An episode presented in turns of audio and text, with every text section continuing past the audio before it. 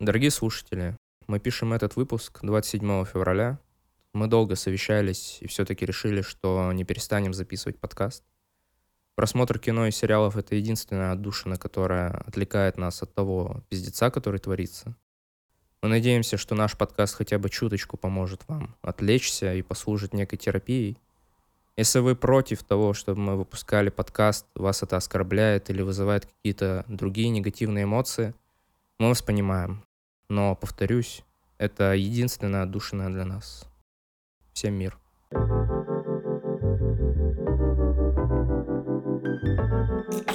Всем привет, с вами подкаст на экране. На экране — это подкаст, в котором большие поклонники кино и сериалов обсуждают главные новинки уходящего месяца. Мы ничего не советуем. Смотреть или нет, решать только вам. Саша, привет. Привет, Илья. А, дорогие слушатели, сегодня мы в немножко усеченном составе, так сказать, собрались в мужской версии. А, в силу определенных обстоятельств Александра сегодня не смогла с нами быть, но она всегда ментально здесь. Ее кинодух не оставляет нашу студию. И поэтому сегодня готовьтесь слушать э, полноценный мужской разговор о кино и сериалах. Но вначале хочется обсудить главное, наверное, кино, киноновость, которая прошла в феврале. Это, наконец-то, были объявлены э, номинанты на премию «Оскар 2022», который пройдет 29 марта. И вначале, Саша, предлагаю тебе сыграть небольшую игру. Я тут э, распечатал э, основные категории, э, которые будут на «Оскаре». И предлагаю тебе и себе, Александре мы это послали, естественно, почтовым голубям, а, проголосовать за тех номинантов, которые ты думаешь победят в основных категориях, а потом, 29 марта, мы это все сравним, посмотрим, угадали мы или нет. И почему я хочу тебе еще предложить, возможно, спросишь ты. Мы с тобой познакомились э, приблизительно один год назад. Как на... раз после Оскара. Да, как раз после Оскара, который прошел, э, и это был подкаст на коленках. И когда мы обсуждали «Оскар», ты говорил, что ты почти ничего вообще из тех фильмов не видел. Ты мне задавал кучу вопросов про кино, о котором ты вообще не знал речи. А сейчас я тебе даю список. И вот даже глядя на него раньше, чем ты, я понимаю, что ты смотрел вообще почти все из этого списка. Удивительно. Я вот тоже это отметил, когда, ну, все равно я смотрел, как бы немножко-то готовился. И когда я увидел список, я офигел. Я практически смотрел реально все. Это удивительно. Насколько я вырос Год, понимаешь, как год почти самообразования, работы над собой, и вот он, готовый эксперт, который сейчас может со мной поговорить немножечко про Оскар 2022. Вот твой листок для голосования, держи. Ну давай экспертизой не будем швыряться тут, я да, не, да. не буду зарекаться. Давай начнем, наверное, а, с последней позиции, чтобы как-то перейти немножко к самой главной. Да, давай. Лучшая операторская работа. А, в ней номинированы Грег Фрейзер за «Дюну», Дан Лаустен за «Аллею кошмаров», Ари Вегнер за «Власть пса», Брюна Дель Банель за Макбет и Януш Каминский за Вестсайдскую историю. Януш Каминский — это оператор, который со Спилбергом снял уже не один фильм.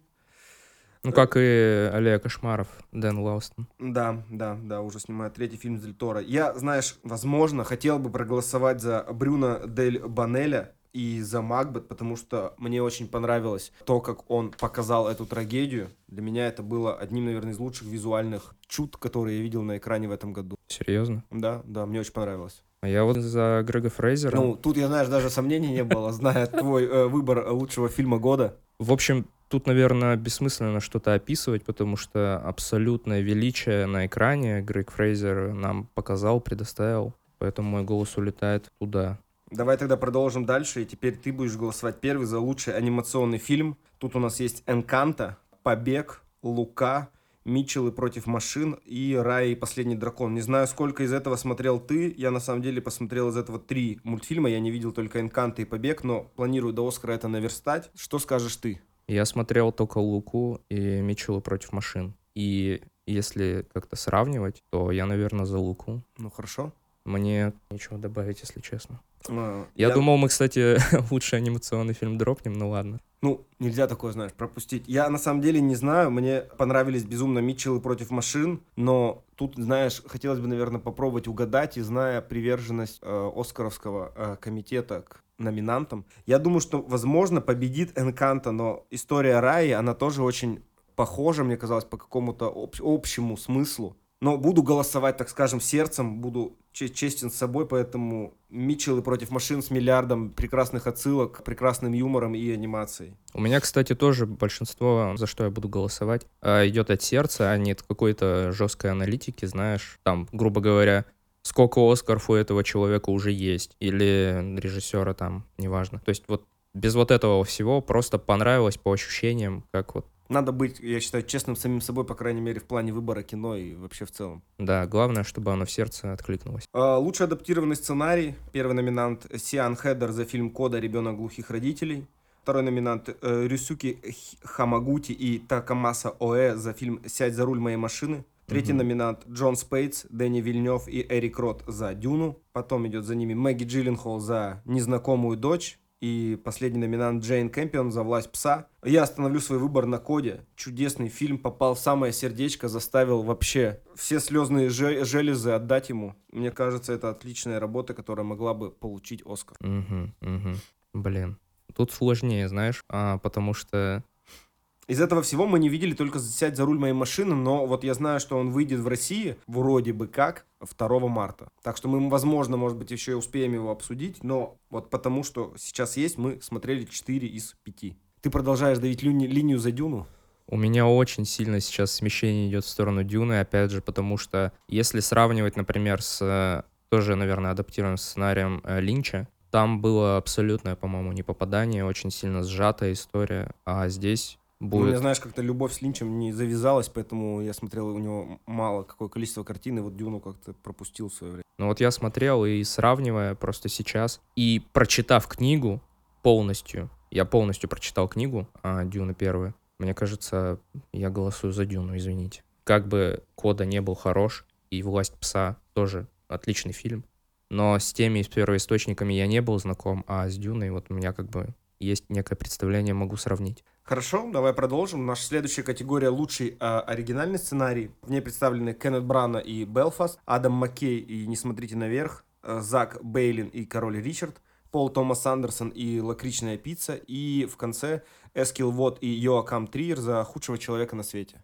Ну, из этого списка я видел только «Не смотри наверх» и «Лакричную пиццу». Ты не, не попал в свободное время тебе на глаза Белфаст и Король Ричард? Белфаст попал, я его собирался как раз посмотреть на этих выходных, вот сегодня хотел посмотреть. «Король Ричард» — это, по-моему, история с... Про отца Сирены и Венус Уильямс с э, Уиллом Смитом. Да, с Уиллом Смитом тоже хотел, потому что... Ну вот я вот посмотрел их как раз, а «Худшего человека на свете» не видел еще, только слышал о нем. Но, блин, Уилл Смит такой Уилл Смит, но давай это мы позже обсудим еще. Да, позже, когда мы будем э, актеров обсуждать. Я здесь голосую за Адама Маккея, не смотри наверх. Все-таки как бы мы не плевались на прошлом, позапрошлом, по-моему, эпизоде подкаста, когда его обсуждали, все-таки он хорош. Вот сейчас, э, свежим взглядом, без хайпа, без всего, если... Я его просто пересматривал, и я, хох... я хохотал реально как умалишенный. Я просто тогда, тогда, когда смотрел этот фильм первый раз, я был в той кондиции, где было 4 или 5 часов ночи, и я после двух сеансов кино пришел домой, мне надо было посмотреть его, я какой-то заторможенный, затуманенный был. Сейчас я свежим взглядом посмотрев, ну, реально охренительная картина. ну, хорошо, нее. это твой выбор. А, я думаю, что вот из всего просмотренного мне, наверное, как история понравился очень сильно э, Белфаст и лакричная пицца, но я бы очень хотел, чтобы Пол Томас Андерсон наконец-то э, попал уже не в номинанты, а в лауреаты Оскара, и пусть мой голос уйдет за лакричную пиццу. А чем отличается лауреат от Лауреат это тот, кто получил? А, в смысле, у него нет ни одного Оскара? Нет. Не может Только быть. у тех э, актеров... Э, или... Да, которые там снимались, я Ну помню. да, например, у того же Дэниеля Де Льюиса, но считай, ты меня сейчас мутил. Я сейчас вот обращусь к поиску вообще главного источника в мире э, русскоязычного кино, это Кинопоиск. Куда мы без него? Вообще, куда мы без него? Пола Томаса Андерсона ни одного Оскара, у него только Канский кинофестиваль ему давал приз как лучшему режиссеру за «Любовь, сбивающую с ног». Также Берлинский кинофестиваль ему давал «Медведя» за лучшую режиссерскую работу «Нефть», а на Оскар его номинировали... Наверное, множество раз очень много раз его номинировали и, и за «Призрачную нить», и за «Врожденный порог», и за «Нефть», и за «Магнолию», и «Ночь в стиле буги», но ни одной оскаровской статуэтки у него нет, ни как режиссера, сценариста, вообще никак. Поэтому мой голос точно остается Полу Томасу Андерсону. Ну ты серьезно думаешь, что ну, лакричная пицца достойна Оскара? Ну ладно, мы это еще потом обсудим. Э, ну, я да. Но поехали дальше. Кстати, там Оскар все покажет, знаешь ли, нам, кто что достоин. Э, лучшая актриса второго плана. Джесси Бакли э, за фильм «Незнакомая дочь». Ариана Де Босс за «Вестсайдскую историю». Джуди Денч за «Белфаст». Кирстен Данст э, за «Власть пса» и он Женю Элис за «Король Ричард». Мой голос уходит 100% Джесси Бакли. Отличная роль в «Незнакомой дочери», как она сыграла э, молодую э, версию, получается, Леды Каруза. Мгм. Мне она очень запомнилась и кажется идеальным выбором среди номинанток. Я тут даже мне нечем парировать, если честно. Я тоже за незнакомую дочь. Отличная актерская работа второго плана. Поехали дальше. Теперь актер второго плана. Киран Хайнс за «Белфаст», Трой Кацур за «CODA: ребенок глухих родителей», Джесси Племонс за «Власть пса», Джей Кей Симмонс э, «Быть Рикардо» и Коди Смит Макфи «Власть пса». Давай посмотрим, совпадут ли тут наши с тобой голоса. Сложно. Лучший актер второго плана. Блин. Тут ты, смотри, видел четверых из пяти. А где Бен Аффлек? Нету Бен Аффлека, представляешь, вот тебе раз. Тут вообще, кстати, по-моему, тут есть этот фильм? Как он? Нет, этот фильм вообще никак в Оскар не попал, представляешь? Мы так на как него- бы его обсуждали, как бы мы его не хвалили, он вообще пролетел мимо всех оскаровских номинаций. А, если кто не слушал наш предыдущий выпуск, это мы имеем в виду «Нежный бар» Джорджа Клуни. Да, да. Слушай, очень обидно. Потому что он там отлично сыграл. Я бы за него голосовал. Надо сделать тогда другой выбор. Угу. Власть пса. Окей. А где здесь во власти пса тот чувак, который брат Это Камбербэтча? Джесси, Джесси Племонс. Все за него. За него. Отлично. Мы с тобой немножко не совпали, потому что я считаю отличную роль Коди Смита Макфи во «Власти пса», это который играл сына Кирстен Данст. Тоже, кстати, да, блин, прикольный Вот, чувак. Да, вот он мне понравился. Ну, давай продолжим, не будем останавливаться. Выводы будем делать уже после 29 марта. Лучшая Потому актриса. что, потому что, блин, вот э, этот Джесси Племонс, вот я хочу сейчас просто поменять свое мнение. Я просто думал, что вот, Коди Смит Макфи? да, это другой совсем чувак. Ну, тогда, По- Александр, да, мы можем поменять мнение, мы же... Потому что Джесси Племонс, он во всех фильмах такой. Он одинаковый, мне Он- вообще не нравится. У него лицо вообще максимально одинаковое в каждом фильме. Как бы он не был хорош, но он никак как будто не растет. Вот он всегда один такой есть. Что в Bad, что в Фарго. Да. Один и тот же актер. В смысле, образ. Лучшая актриса. Джессика Честейн, глаза Тэмми Фэй. Оливия Колман, незнакомая дочь. Пенелопа Круз, параллельные матери. Николь Кидман, быть Рикардо. И Кристин Стюарт за Спенсер. У меня тут Да. сердце мое отдано навеки и навсегда Джессики Честейн и глаза Тэмми Фэй. Я, кстати, его смотрел, естественно, он вышел в том году где-то на каких-то платформах, не помню, но я его посмотрел, и из этого списка мне незнакома только э, роль Кристин Стюарт. Я все не могу добраться до Спенсера, я его уже нашел на одном онлайн-кинотеатре, но у меня в кабинете там в избранном, но я все не могу вот... Как будто кажется, что я не готов потратить там два с лишним часа и смотреть на страдания к э, Кристин Стюарт. В Мне почему, знаешь, что хочется проголосовать за Джессику Честейн, потому что у Оливии Колман, Пенелопы Круз и Николь Кидман уже есть Оскары. Ну вот ты подключаешь аналитика, ты сердцем Аналитика, да. должен. Ну нет, и сердцем И я сердцем. тоже за Джессикой Честейн в любом случае. Поэтому я как бы и анализом, и сердцем все равно за нее. Ну а я голосую за Николь Кидман, потому что абсолютно потрясающая роль даже фильма, где со съемок пытаются подставить кадры а, того шоу, которое было раньше, и кадры вот фильма «Быть Рикардо», что они прям идентичны. Ну, то есть очень сильно заморочились. И Николь Кидман в этом фильме, она разная, постоянно. Отличная работа. Надеюсь, возьмет. Давай посмотрим, посмотрим. А сейчас двинемся к э, нашей уже одной из конечных категорий. Лучший актер. Э, Хавьер Бардем быть Рикардо. Бенедикт Камбербэтч Власть пса. Эндрю Гарфилд Тик-так бум. Уилл Смит Король Ричард и Дензел Вашингтон Макбет. Ну, тут на самом деле очень сложный выбор. Да, а я как-то уже внутренне все для себя решил. Потому что, как мне кажется, все актеры здесь э, сыграли в своих картинах, по-моему, по максимуму, тебе не кажется? Ну вот я не знаю только по поводу Тик-так Бум, потому что тоже его не смотрел, хотя мне Netflix постоянно его предлагает. Типа, а не хочешь посмотреть? Хочешь посмотреть? Я такой, да подождите вы, нет. Но не знаю, ты реши, а потом я выскажусь, потому что мне кажется, что ну как-то все очень очевидно. Я голосую за Хавьера Бардема.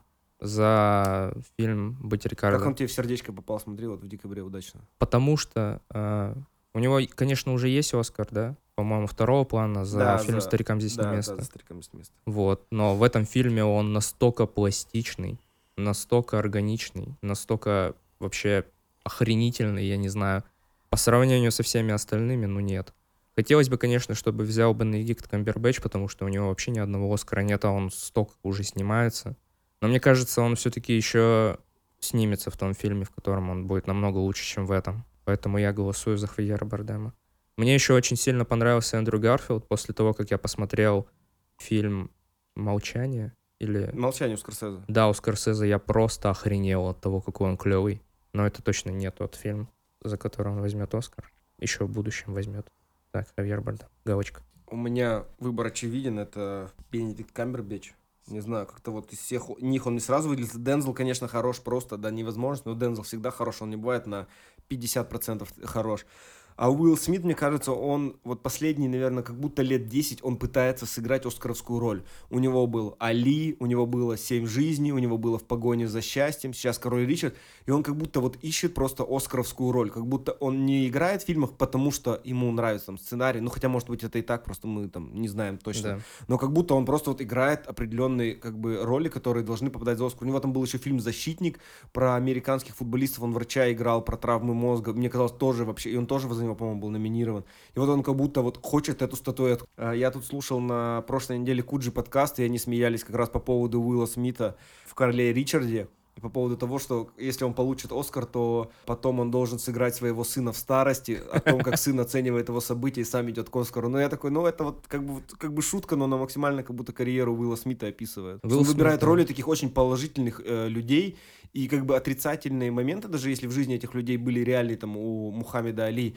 или э, Ричарда Уильямса, они как будто сглаживаются в сценарии, чтобы не показать, что Уилл Смит там кого-то, хотя там Ричард Уильямс знает, что он там бил свою жену, у Али тоже были проблемы определенные, что это все сглаживается сценарием, но Уилла Смита показывается очень хорошим таким героем. Поэтому его не возьмет, мне кажется. Поэтому не возьмет. Надо быть Леонардо он Ди уже просто на Золотом Глобусе получил приз за эту роль, А, и вот это начинает напрягать, но тут еще не было, получается, премии гильдии киноактеров, которая обычно достаточно четко попадает э, в будущих лауреатов, и надо будет там уже смотреть. Потому что вот я говорю, надо быть как эм, Леонардо Ди Каприо и просто делать красиво. И потом в итоге ты все равно возьмешь. Он же не, не гнался за этой статуэткой, как мне кажется. Все хотели, чтобы он взял ее, но сам он, по-моему, говорил, что ему это все неинтересно. Он просто делает свою работу. Я как-то после одной из церемоний, когда Ди Каприо в очередной раз не получил Оскар, там в один из последних, Заревел? э, читал шутку в Твиттере о том, что в моей жизни секс как премия Оскар, а я Ди Каприо. В общем, ладно. Подожди, давай, может, обсудим, э, почему Камбербэтч, он же в этом фильме монотонный, он с одной эмоцией, он вообще никак не развивается. Не знаю, мне показалось, он абсолютно разный. Он играет просто такого эмоционально закрытого человека, у которого столько как бы внутри вроде бушует, он вроде борется сам с собой, но не может победить, и постоянно сам себе проигрывает, и вот эта вот постоянная агрессия, зло, которое ему приходится выпускать, он вроде бы этого не хочет, но вот у него натура, и она как будто его побеждает, и у него вот это происходит внутренняя борьба, Мгм. как мне показалось, и за этим было интересно наблюдать, что он вроде с этим мальчиком хочет там познакомиться поближе, там предлагает ему веревки, Ну, видеть, ближе к концу фильма, ближе к концу фильма это происходит. Ну, это же как раз его движение развития персонажа. А в итоге все заканчивается так, как заканчивается. Ты такой, вау, типа, блин, офигеть. Ну и просто он играет, наконец-то, не какого-то вот этого очередного гения с кучей сил, типа Стрэндж, Шерлок Мгм. и другие его роли, а играет просто вот какого-то обозленного на жизнь человека. Ладно, В общем, а, имеет место быть. да. Лучшая режиссерская работа Кеннет Брана за Белфаст, Рюсуки Хамагути за «Сядь за руль моей машины», Пол Томас Андерсон «Лакричная пицца», Джейн Кэмпион «Власть пса» и Стивен Спилберг за «Вестсайдскую историю». Что думаешь? Я думаю, очень просто. Одна женщина из пяти номинантов должна это забрать, потому что, как говорилось, в 92 году она не смогла забрать за пианино, потому что против нее был список Шиндлера. В этот раз Спилберг выходит с «Вестсайдской историей», она точно не должна ей помешать забрать свою законную статуэтку. Я думаю, Пол Томас Андерсон мне больше всего здесь нравится. О, Александр, прекрасный выбор. Ну, потому что все остальное какое-то, какое-то не, не знаю, Не то. вообще не то, вообще не то. Ну, может быть, «Власть пса» еще хороший фильм, но он просто хороший фильм. А «Лакричная пицца» — это прям какое-то авторское, что ли, кино. У него есть какой-то Почерк. почерк, язык, да. Жаль, Вестсайдская- что нет Дэни Вильнева. Я, когда это увидел первый раз, я думаю, где Дэнни Вильнев? Ну, скорее всего, он будет еще. Кстати, я забыл тебе сказать, очень интересно, точнее, очень странно для меня было, когда я увидел список номинантов, что в лучшую актрису не попала Леди Гага, Леди Гага за роль Патриции Риджани в Доме Гуччи. Мне казалось, она вообще с этой ролью как бы хочет попасть точно в Оскар. Она же с этим снималась в фильме С Брэдли Купером. С Брэдли Купером. Да. То там у нее Оскар за лучшую песню. А, понятно. Скорее всего, мне кажется, ее не рассматривают сейчас пока. Пока. Мне кажется, надо, чтобы прошло чуть больше времени, чтобы ее заметили как актрису. Но я согласен, она очень хорошо в Доме Гуччи сыграла. Прям отлично. Я смотрел на нее и такой, ну это не Леди Гага, это, Это Леди Гагища. это Леди Гагища какая-то. Короче, я голосую за лакричную пиццу. Вот. Здесь да, там нет. Ну, в общем, и последняя категория, и самая важная, наверное, а, лучший фильм. Здесь у нас есть Белфаст, Кода, Не смотрите наверх, Сядь за руль моей машины, Дюна, Король Ричард, Лакричная пицца, Аллея кошмаров, Власть пса и Вестсайдская история. Но я думаю, выбор твой очевиден просто. Да. Я, как бы, ну, извините меня, ничего не могу с собой поделать. Это целиком и полностью мой фильм. Это то, во что мне, во мне отвлекается. Визуал, звук и актерская игра, актерский состав. Поэтому я голосую за Дюну. Я все еще продолжаю напирать на то, что для меня это новый «Властелин колец». Что это что-то масштабное настолько, что просто, ну, знаешь, будет еще год за годом я буду пересматривать это как «Властелин колец». Я очень сильно надеюсь, что вторая Дюна, которая выйдет, она будет такой же прекрасной, как первая. И хочу, чтобы Дюна взяла Оскар. Жаль, что не Вильнев сам. А мой выбор, опять же, достаточно очевиден, уже прорисовывается, так скажем. Аллея кошмаров? А, нет, а, не аллея кошмаров. Власть пса, объясню почему. Потому что когда он к нам попал в декабрьский список, и я начал его смотреть, я такой, ну, вестерн. И мне казалось, что он идет к какому-то очень банальному финалу. Но последние, наверное, 20 минут меня просто разбили в, в пух и прах все мои домыслы и мои мысли. Я такой, офигеть, ничего себе, как она смогла своим новым ревизионным взглядом посмотреть на этот жанр, перевернуть его и удивить меня. Хотя мне казалось, что после непрощенного у Клинта Иствуда уже ничто так не сможет повлиять на это, на жанр вестерна. Да. И поэтому Джейн Кэмпион мой выбор. Вместе с Камбербэтчем, Коди Смитом Макфи, э, самой властью пса, поэтому я проголосую за нее, а там уже посмотрим, как это будет. Ты прям все впулил, да, в власть «Власть пса? пса», ну да, да. Практически. Да, кроме Джессики Честейн и сценарных работ.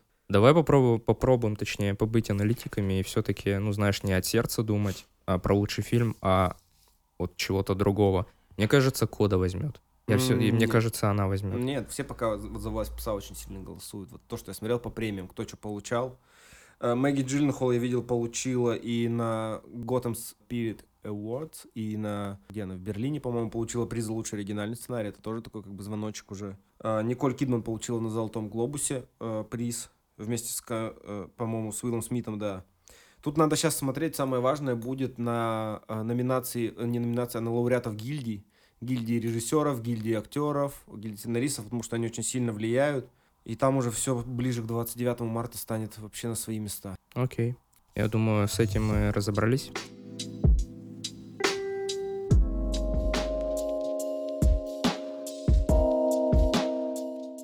В общем, а, предлагаю тогда двигаться дальше, перейти к нашему стандартному месячному формату и поговорить про главные новинки ушедшего месяца. В первом месте, как первая новинка месяца, которая вышла раньше всех э, в феврале, у нас параллельные матери Педро Альмадовара, э, которые вышли в кино 3 февраля.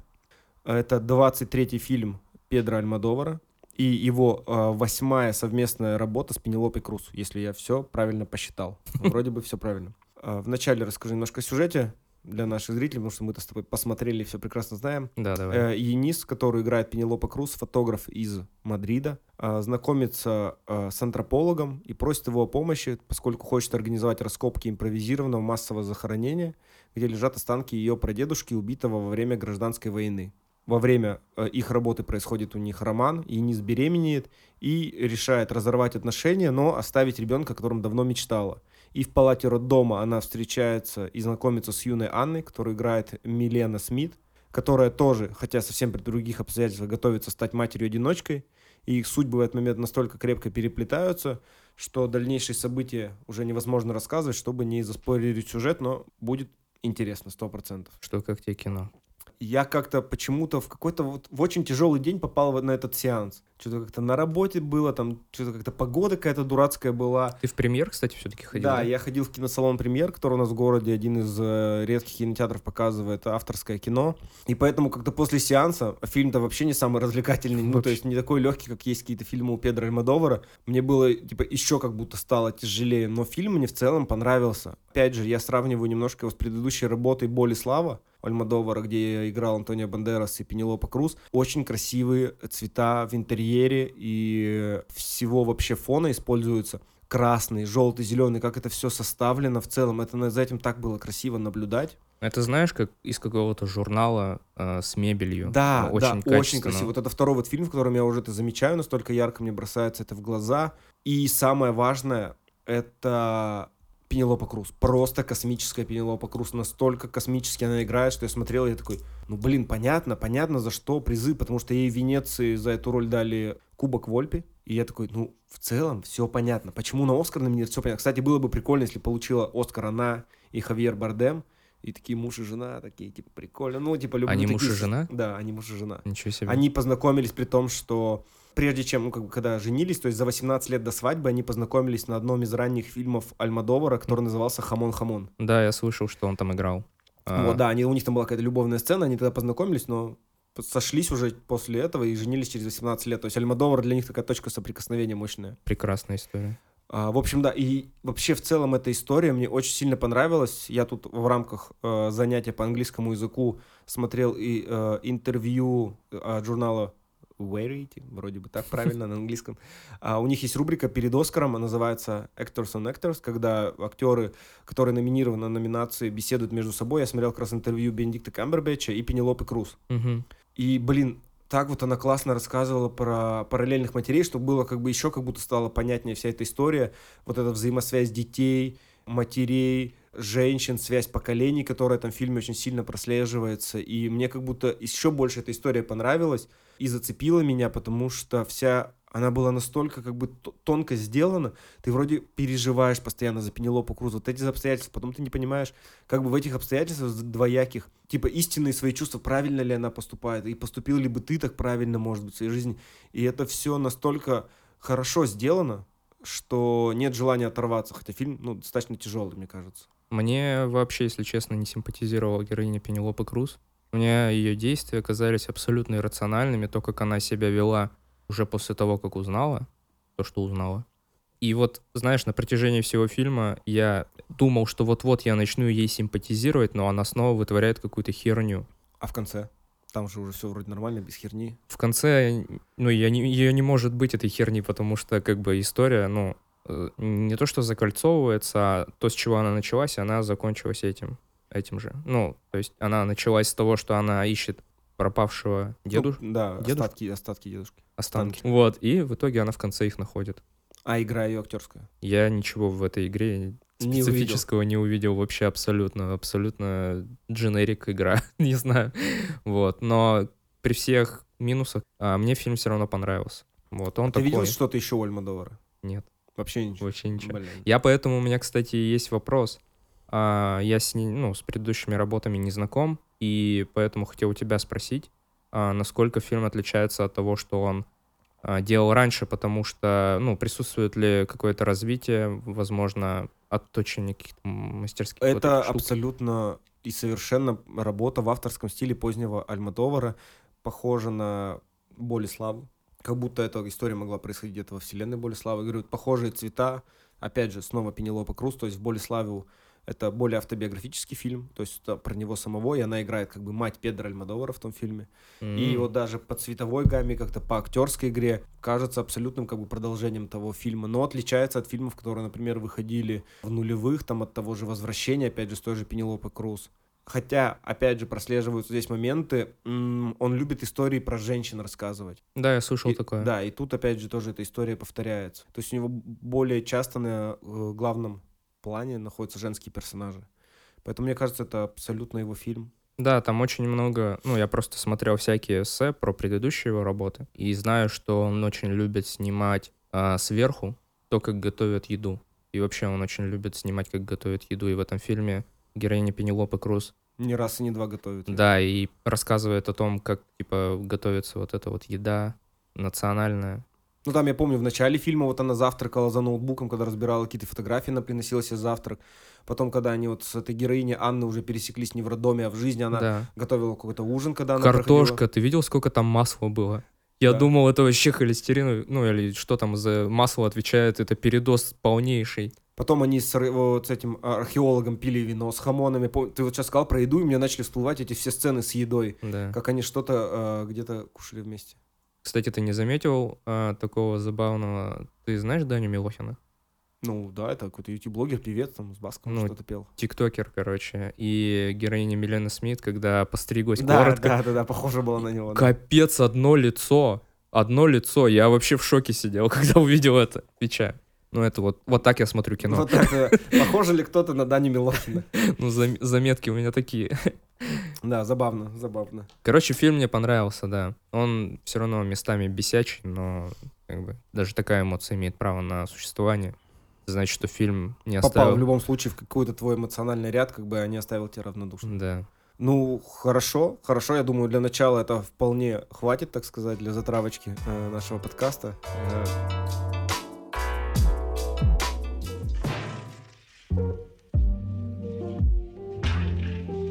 Давай двигаться дальше. И сегодня для обсуждения под номером два у нас э, мини-сериал платформы Disney+, книга Боба Фета, который вышел еще в конце декабря, шел в течение января и февраля. Это спин сериала «Мандалорец», А, в котором рассказывается про Бобу Фета и Феникс Шант, с которыми мы уже были знакомы ранее, и то, как они пытаются сделать себе имя в преступном мире галактики, захватив территорию, принадлежавшую ранее Джаби Хату. А, Боба Фет становится новейшим даймё, как он сам себя называет, это э, ранг крупнейших военных феодалов средневековой Японии. И если считать, что класс самураев был элитой японского общества э, в 10-13 веке, то даймё — эта элита была среди самураев. И Боба Фетт на- называет себя как раз новейшим даймё Татуина.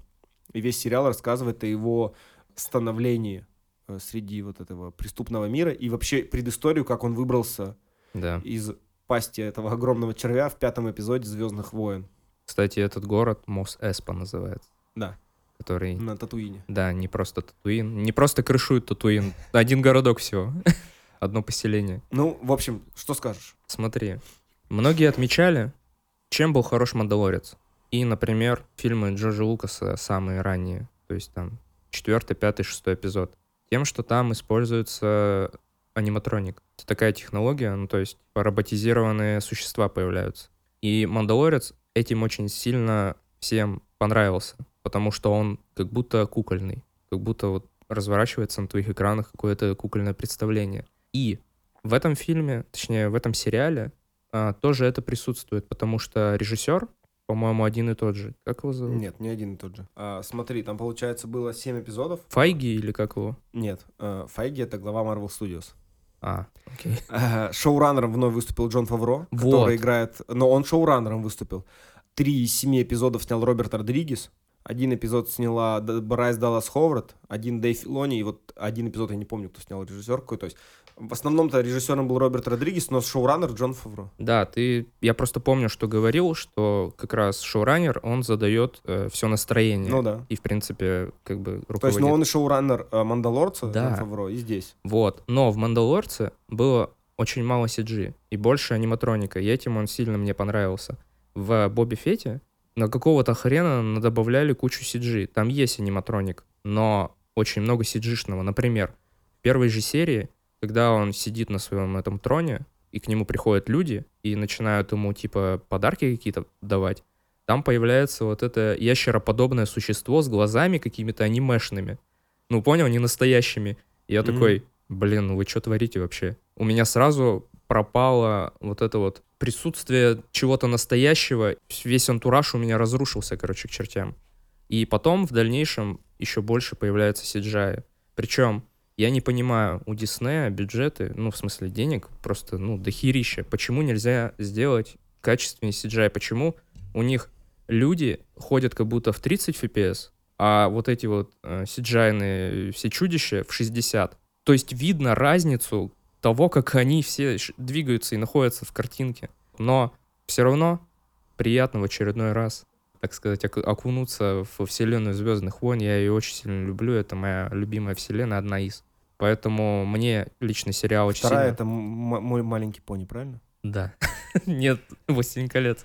Фи- э, сериал мне очень сильно понравился, но если бы в сериале было меньше вот этой политических дрязг и больше историй про то, как он выживал в поселении вот этих песчаных людей. Не крышевал Мосеспа, а вот ту историю, где он Становление как э, нового Боба Фетта. Да, вот я за ней просто смотрел, и то, когда он из криокамеры снова выныривал, я такой, да ёб твою мать, опять сейчас вот эта тягомотина начнется про политику. Короче, мне очень сильно запало в душу, и очень было грустно в один момент. Мне очень нравится, как э, то, что мы собираемся на подкасте и понимаем, насколько мы по-разному смотрим вообще одни и те же вещи, потому что у меня вообще другое впечатление, абсолютно другое сложилось. То есть э, для меня одним из главных впечатлений было как раз вот то, что ты сказал, что сериал напоминал политическую драму поначалу, наверное, вот первые три там эпизода, вот это становление, там рассказ про его прошлое, как он к этому пришел, и мне казалось это прикольным, то есть необычным взглядом, все это, а потом по-моему, в четвертом эпизоде, вообще в пятом, все перевернулось. Просто все Да. перевернулось. И как бы вообще другая история начинает рассказывать. Такой, Блин, нифига, как они к этому пришли. В шестом эпизоде снова в другую сторону, и ты вообще почти Бобу Фетта не видишь.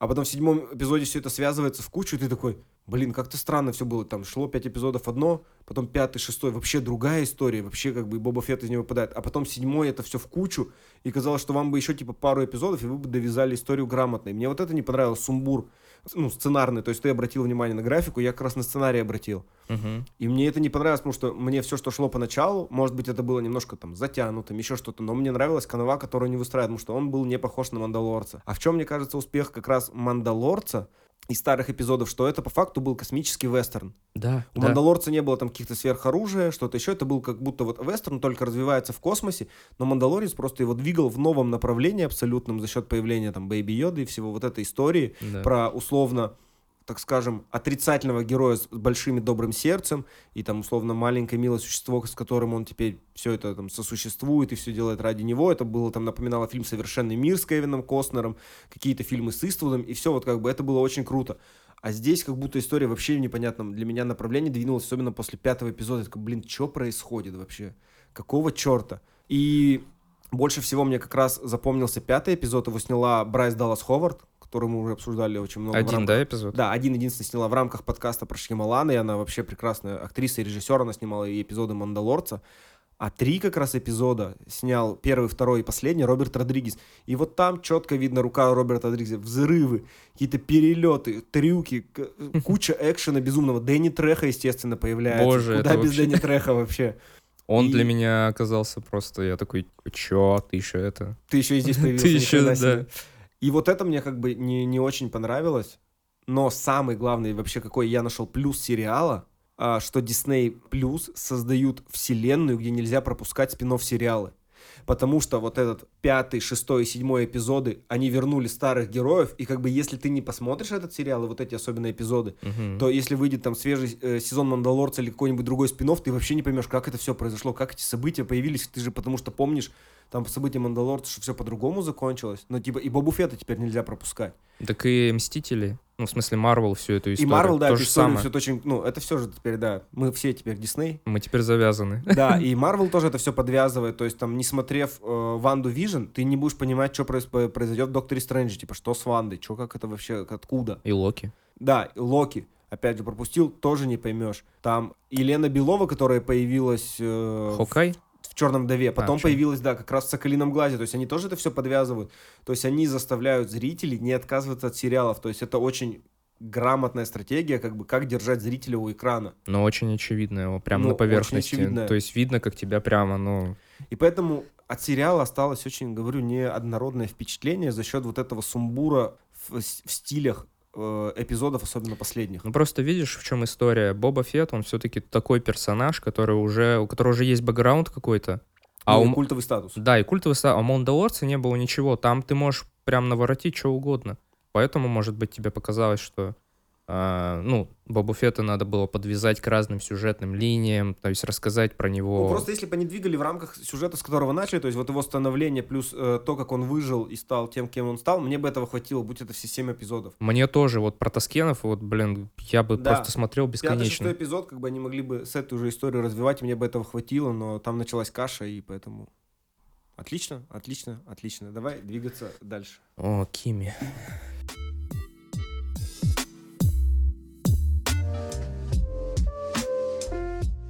И следующий э, в нашем списке это онлайн-премьера, э, фильм «Кими», который вышел 10 февраля на HBO Max. Это очередное творение Стивена Содерберга. М, Его да. третий фильм, снятый для платформы HBO Max. До этого э, там был... Мы смотрели «Без резких движений». М, точно. А это не Netflix разве? Нет, это HBO Max. То есть у, до этого у Содерберга был контракт э, с Netflix, он там снял «Прачечную», «Птица высокого полета», а потом, видимо, не смог его продлить и перешел в HBO Max. И как раз вот Мгм. там у него три года подряд выходят фильмы. Но давай вначале немного о сюжете. Анджела Чайлдс, которая играет Зои Кравиц, э, сотрудница компании Амигдала в Сиэтле. И она работает из дома, отслеживая входящие потоки данных с устройства Кими, это умная колонка, и вносит исправления в программное обеспечение. Она страдает от, бесп- от множества разных беспокойств и агорафобии, поэтому как раз не выходит из дома. Ее единственный, наверное, человеческий контакт э, с ее соседом из другого дома, который приходит к ней для Мгм. секса. И однажды во время работы Анджела получает запись, на которой запечатлено жестокое насилие. Она начинает собственное расследование, потому что начальство всячески старается скрыть ситуацию и замять ее на корню. Ой, слушай. А просто хорошее кино на вечерок? Блин, мне даже хорошим не показалось. Серьезно? Да, серьезно. А Ты чё, нет. Я а. вспомнил «Женщину в окне», которую мы обсуждали в прошлом году в мае с э, Эмми Адамс. Там тоже у нее была агорафобия. И вспомнил фильм «Сфе- «Сфера» э, с Эммой Уотсон, Мгм. где она тоже там расследовала внутри компании что-то происходящее. И как-то это все было настолько вторично, настолько неинтересно. И опять же, тут сравнение пришел без резких движений Содерберг, который вышел в том году, и который попал у нас в итоге там э, в списки итоговые, как один из лучших фильмов, то этот, ну, Да. вообще проходняк. Просто вот проходняк проходниковский, я не знаю. Мы его посмотрим, ну и забудем. А- да, а- Зои Кравец чудесная, но... Блин, сейчас Бэтмен выйдет, там она будет еще чудеснее, я думаю. И поэтому... Блин, тут просто Содерберг и Зои Кравец, мне кажется, все решили, фильм попал в наш список, и для меня остался очень проходным, скучным и вообще дико неинтересным. А тебе не понравилось то, как эм, там преподносится вообще мир? А, то есть обстоятельства и все остальное. Это же настолько сильно откликается сейчас в нас. Я имею в виду ковид, а, там умные голосовые помощники, корпорации, которые правят миром. Как-то что-то вообще не зацепило. Вообще просто настолько не зацепило, мне настолько показалось это какой-то обыденностью, банальностью и без изюминки, что я такой, ой-ой-ой, Содерберг, Содерберг, Содерберг, что же ты наделал? Причем Содерберг нам же сначала преподносит вот эту болезнь э, Зои Кравец. Ну, не болезнь, а вот эту нервозность, как э, что-то комичное, и потом в итоге оказывается, что у этого есть двойное дно какое-то, а, что она не только из-за того, что боится заболеть, а еще по некоторым обстоятельствам. По-моему, ну, фильм, ну, не такой плоский, как ты его преподносишь, у него все-таки есть какие-то... Ну, может быть, привлекательные- нет, может быть, ты прав, но для меня это все показалось максимально простым. То есть от Содерберга ждешь чего-то... Вот что от него ждешь? Вот скажи мне реально, вот что Вот ждать от смотри, Содерберга? я 43 фильма, ё-моё. 43 фильма. Но знаешь, что самое интересное? А, Я когда начал смотреть этот фильм, я вспомнил вообще абсолютно про другую вещь. Я вспомнил о том, как я ходил э, на последний фильм Содерберга. Это Зна- целая история, Это, да? да, это целая история тут начинается. Знаешь, когда это было? Это было. Я сейчас тебе скажу, я пытаюсь вспомнить просто а, год, когда я ходил на этот фильм, но я сейчас тебе скажу. Это был 9 лет назад, побочный эффект. Он вышел в кино. Это драма с Ченнингом Татумом, Руни Марой, Кэтрин Зеттой Джонс. И Содерберг в тот момент говорил, что это его последний фильм, и он уходит из э, режиссуры навсегда. Зачем он так сказал? Ну, он так сказал в тот момент. После этого у него вышел сериал «Больница Никербокер», то есть он сказал, что для больших экранов он не будет снимать, и как раз снял сериал для HBO. Ну, он сейчас и не снимает для больших Потом экранов. у него вышла «Удача Логана» в кино. Потом вышла ужастик «Не в себе», который он снял на iPhone. «Птица высокого полета», «Ландромат», «Пусть говорят», «Без резких движений», сейчас Кими. Я такой, чувак, ну блин. И я помню, что я тогда в 2013 году, у меня был там условно активный твиттер, и я писал, что если Содерберг уходит сейчас из кино, то он уходит просто на пике формы. И вот сейчас мне кажется, что он эту форму начинает терять, потому что среди этих фильмов, например, «Удача Логана», мне кажется, максимально смешной и актуальной комедия о ворах. Потому что Да. даже тогда в конце они говорили, когда они обокрали, они же могли вынести условно все деньги с этого Каст-Наскара. Но они вынесли, сколько им было необходимо, потому что они понимали, что больше брать не надо, типа, чем тебе надо. И это был Мгм. очень грамотный итог вообще всего фильма. «Не в себе» был тоже достаточно интересным ужастиком, тем более снятым на iPhone, прикольно. Мне Как очень эксперимент. Да, Как как эксперимент. эксперимент. Но там еще Клэр Фой очень круто сыграла.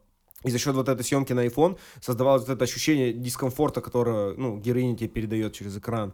«Птица высокого полета» тоже была для меня достаточно, ну, интересная история, но, опять же, не великой. И потом начались вот после как раз «Птицы высокого полета» эти качки там.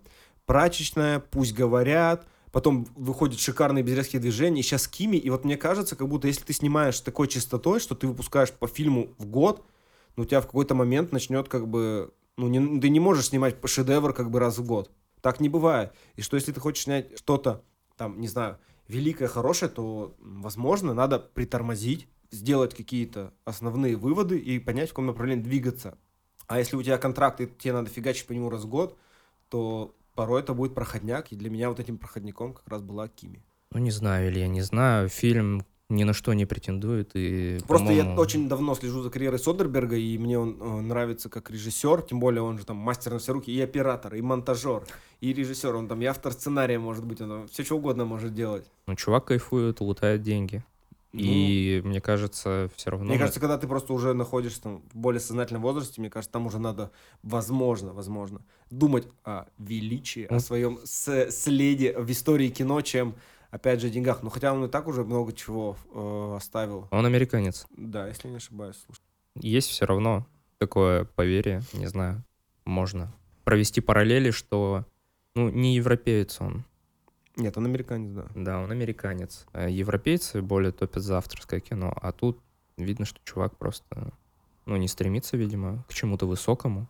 Отлично себя чувствует кино на полках цифровых э, кинотеатров и найдет своего зрителя обязательно. Сто процентов, я думаю, зритель своего найдет, и будут э, люди, про которых ты говорил, как, э, которые готовы рассмотреть этот фильм как прекрасный э, образчик э, кино на вечер. Просто я вот IT-чел, я IT-чел.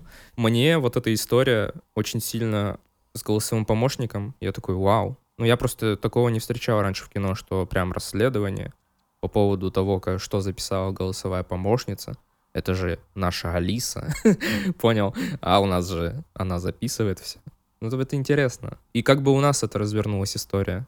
Мне как кажется... Данила бы Козловский новый фильм снял с собой в главной роли, как Алиса помогла ему расследовать преступление века. Помогла, да. То есть Но у нас бы корпорация... был бы Данила Козловский. У нас корпорации бы наоборот э, в фильме выступили бы в качестве каких-то миссий спасителей, что это вот мы записали, понял, а, как это пропаганда получается. Да. В каком мире мы живем? В общем, на этой, возможно, не самой лучшей ноте предлагаю двинуться дальше.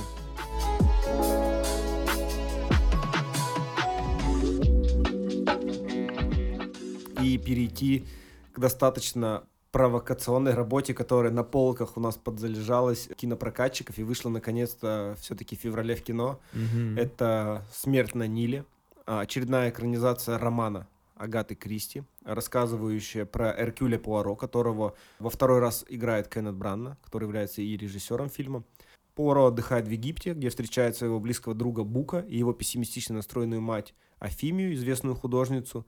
И как раз Бук знакомит его уже э, с Линет и Саймоном, которых играют Галь Гадот и Арми Хаммер, у которых медовый месяц.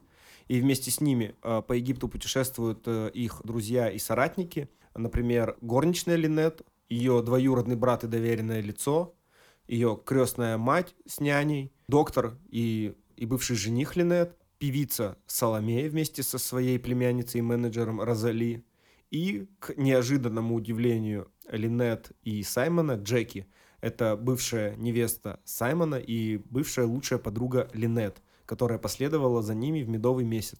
И, естественно, как в любом романе Агаты Кристи, ружье не может висеть долго на стене, Через два дня Луиза, горничная Линет, находит ее мертвой в своей каюте на корабле, застреленной огнестрельным оружием в висок. Угу. Естественно, под подозрение попадают все, кого мы уже назвали, и Пуаро, как самый гениальный сыщик, начинает свое знаменитое расследование. Боже мой.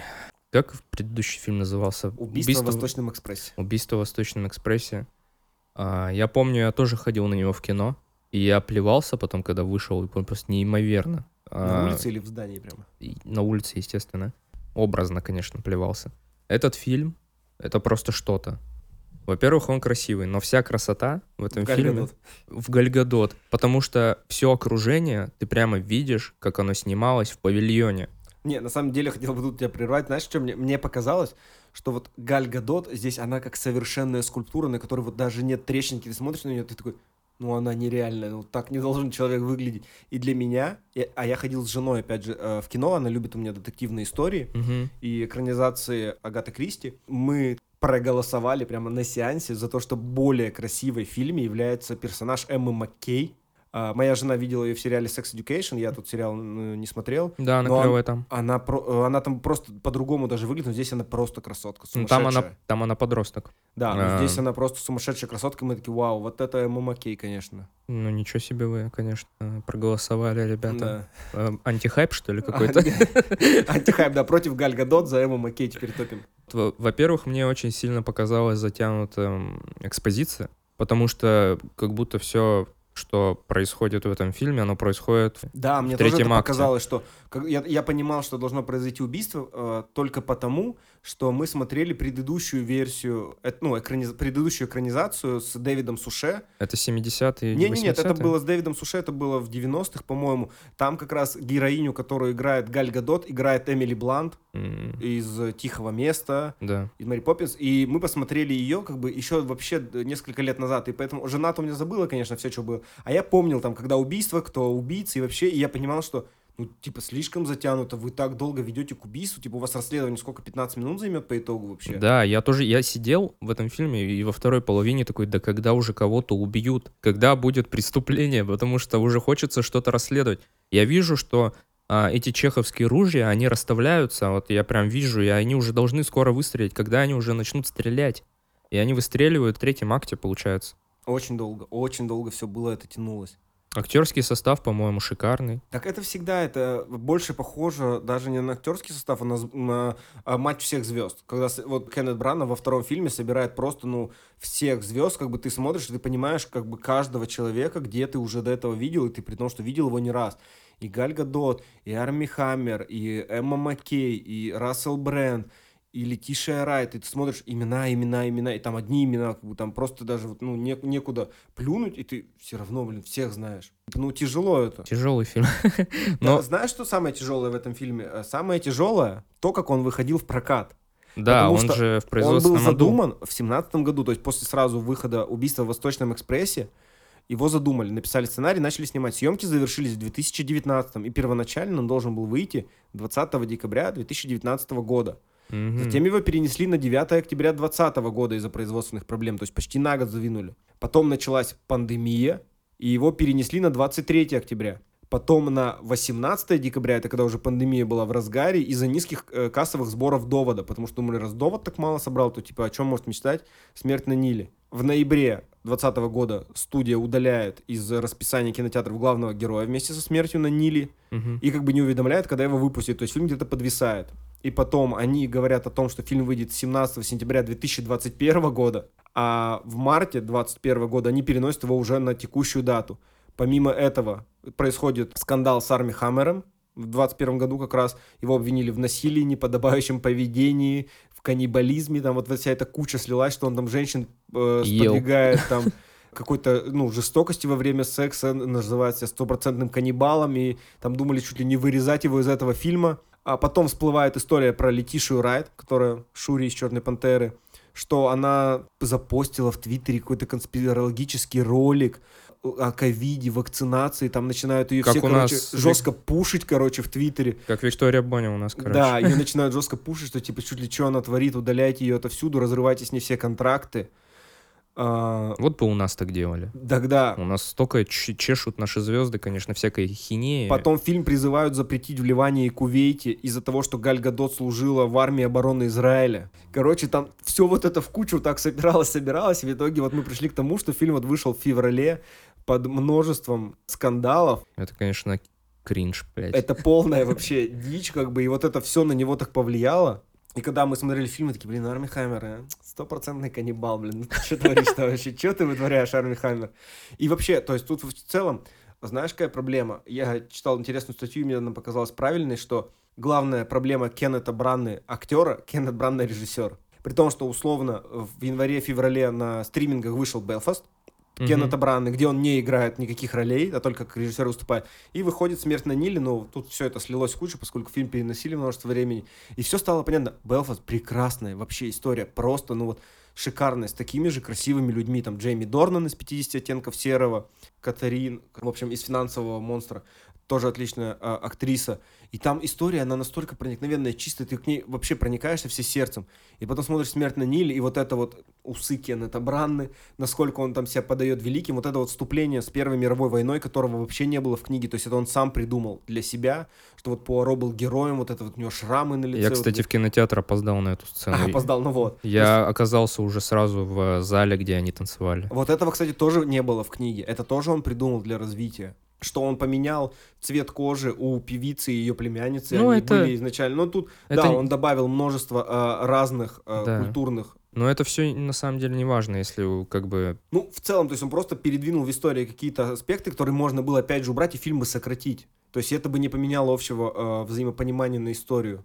Ну и все снято в павильоне. Я не могу. Это прямо видно невооруженным глазом, где они стоят на, Корабли. на корабле, и вот сзади настолько блюр, ну, не настоящий. Группа. Да. Вот эти, блин, собранные на коленках декорации храма, или, ну, или что это было в Египте, там, когда они зашли? Отель? Нет, а, в какое-то... Пирамида, они в пирамиду В пирамиду, да, заходили тоже. Такое вообще просто... Я просто не понимаю, есть много уже хороших экранизаций Агаты Кристи, при том, что у «Смерти на Ниле» есть тоже киноадаптация, которая выходила в 78 году. Да. С не менее звездным составом была Джейн Биркин, Мия Ферру и Анджела Лэнсбери. Блин, Кеннет Бран, он как бы вернулся, но зачем снимать ту же историю, если ты не привносишь в нее ничего нового, кроме культурного э, разнообразия? Я не знаю, ну, блин, Ну, наверное... Ну как бы я сидел и смотрел, и мне уже какой-то момент скучно было, ну блин, когда уже закончится, типа, м, настолько неинтересно. Я уже при том, что, ну, знаю конец, поскольку видел там Блин, Дэвида ты Суше. же, ты же еще, да, ты же еще знаешь просто конец. Мне на самом деле детективная вот эта история, я реально сидел и пытался отгадать, кто на самом деле убийца.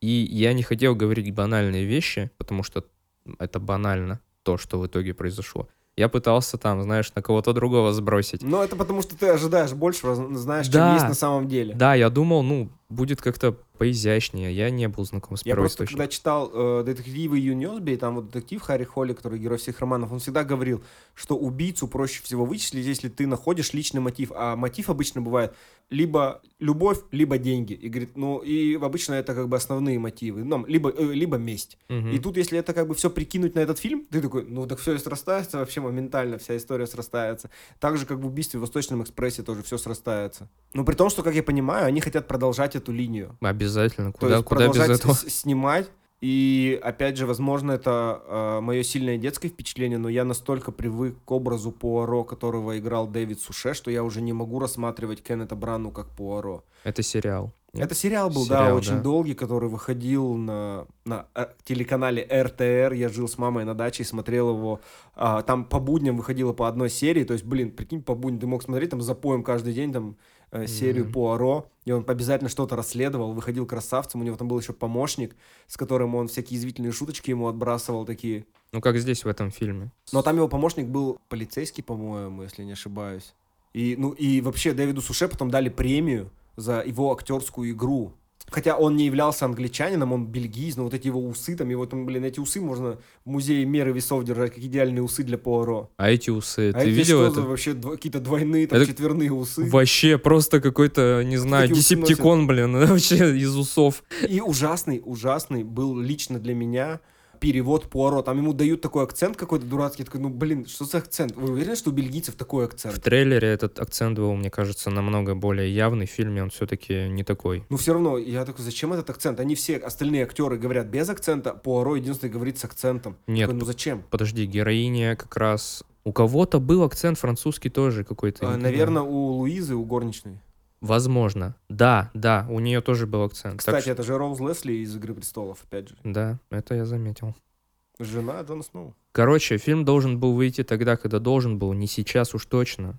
Все уже позабыли. Ну, все уже во убийстве в Восточном экспрессе забыли, кто там где умер. Я серьезно, я когда увидел трейлер фильма, я думал, блин, на что это похоже? И только я допетрил, знаешь, не сразу, что, блин, да был же такой фильм, я на него ходил. И чувак вроде тот же играет этот Пуаро. Блин, это что, вторая часть? Короче, Ну, такие вот флешбеки, конечно, тебя настигли. да, не должны были. В общем, если вы хотите отличный детектив про Пуаро, посмотрите лучше. И это, опять же, только как бы выбор каждого.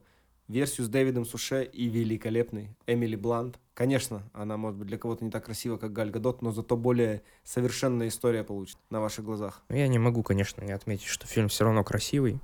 Какие бы там ни были задники, это просто люди, люди, это все из актеров, Нет, декорации абсолютно прекрасные, костюмы хорошие, усы стрёмные. Не знаю, все в этом фильме хорошо, кроме усов и задников. Давай дальше. Черт с этими усами. Да, проклятыми. с этими усами.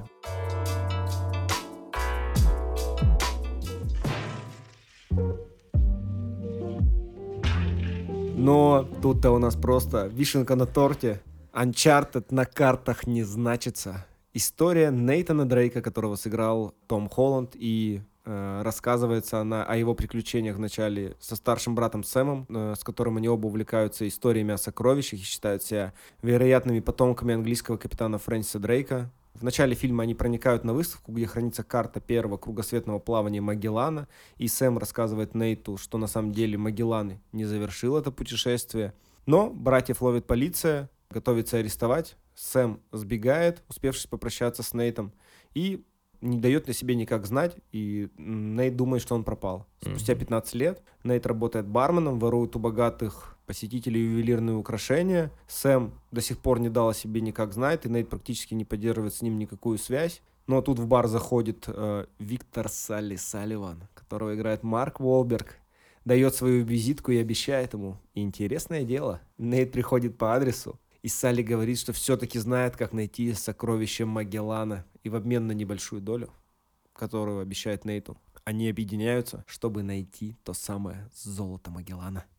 Саша, Саша, Саша, я вижу, как ты качаешь головой, а по все потому, что Александр является большим поклонником э, серии Uncharted, и сейчас он э, ну. как игроман, как сказала бы его мама, расскажет нам, что не так с этой Э, экранизацией. Задрот она сказала. Блин, на самом деле, ну, что тут сказать про Uncharted? Скажи мне вначале, Да. я являюсь обладателем серии Uncharted, но не играл ни в одну игру. Я же правильно понимаю, что сюжет фильма не связан с сюжетом первой игры, Да, абсолютно не связан. Фильм является адаптацией четвертой части. четвертой. Да, потому что там очень много похожих сцен есть. Там есть Аукционе? сцена на аукционе и сцена с кораблями. Мгм, Только в игре был один корабль. мгм. Но, по-моему, там тоже было золото Магеллана или что-то сокровище Ви- Магеллана. Просто в фильме решили показать, дали сколько бабок? Два корабля. В следующем фильме будет три корабля. Э, В чем суть? Этот фильм находился в производственном аду, он выходил 10 лет. Его задумывали еще 10 лет назад. А кто должен был играть Натана? В том-то и дело, что неизвестно. То есть там а, менялись актеры, менялись режиссеры, менялись вообще все, по-моему, менялись. Все менялись чем-то. Да, и на самом деле очень большое чудо, и мы должны быть благодарны, мы, геймеры, должны быть благодарны тому, что наконец-то вышел фильм по Uncharted. Неплохой. Вообще фильм по игровой вселенной какой-либо неплохой. Потому что все, что выходило ранее по играм, Hitman, Punisher, BloodRayne, ну, Ну, Punisher все-таки больше по комиксам. больше по комиксам, да. а Лара Крофт? Лара Крофт, Ну, Лара Крофт была хорошая. разве? С Анджелиной Дж- Дж- Джоли, которая.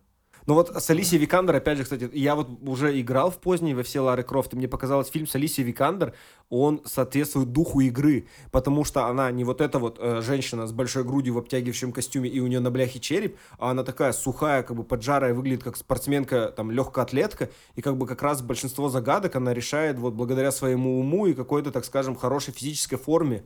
И там у нее были вот эти вот канонические э, ледорубы, и вот версия с Алисией Викандер мне понравилась. Я хотел бы увидеть продолжение этой Лары Крофт. Ну окей, допустим. Тебе не нравится? Есть... Нет, абсолютно нет. Вообще нет? Вообще нет. Интересно. Том Прайдера я не фанат.